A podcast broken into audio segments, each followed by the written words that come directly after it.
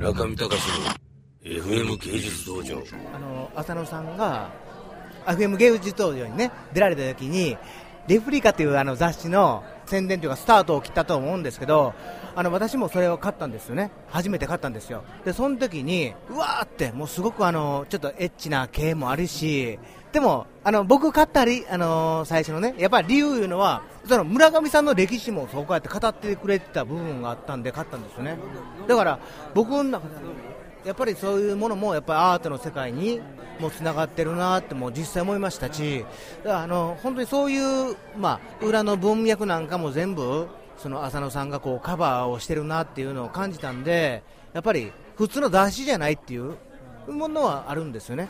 だからあの村上さんのファンっていうか、まあ、僕もそうですけども、いう人は多分あ含めて買ってるかなって、買わないと文脈わからないっていうか、流れがわからないですから、いや、本当ですよ。あの浅野さんにレプリカのちょっと話を。どういう雑誌なのかちょっとぜひ説明してやってください。ちょっとレプリカ。えー、あのー美少女フィギュアがいっぱい乗っかってる雑誌です。以上。違うじゃないですか。本当の名前え本当の名前はレプリカントです。レプリカントだ。レプリカントです。あのレプリカントです。でレプリカントはすごくいい雑誌だと僕はほんま思いました。雑誌かな？雑誌って言っていいかわからないですけど、でも本当にいい雑誌あの本だと思いました。一冊。でもそれはなぜなぜ一冊か言うたら、僕村上さんが載ったから買ったんですけども、そのフィギュアの世界言うたらいろんな世界あるかもしれないんですけどね。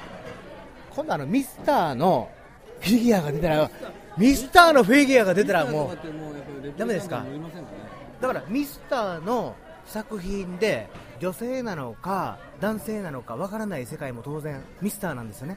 で、なんていうの？その僕初めて話したんですけど本当にね、あのーいや、ミスターっていうのは、ミスターは本当にあれがないんですよ、あのはいどうもありがとうございました。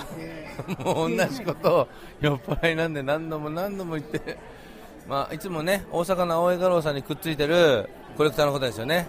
で河原さんはでもあのすごくこう青江さんに義理がたくてね東京に転勤なさってもなお大阪の画商さんを使って作品を買ってると。仁義を尽くしてね。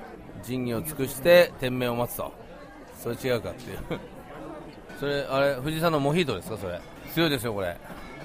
うん。バリ島で飲むモヒートのハーブが全部フレッシュハーブで本当に全部ナナチュラルでレモングラスとか入っててめちゃめちゃ美味しいです。以上。終わってダメですよ。いやいやいや。浅野さんのコーナー作んなきゃいけない3分間。いやそんなもん作んなくていいですよ。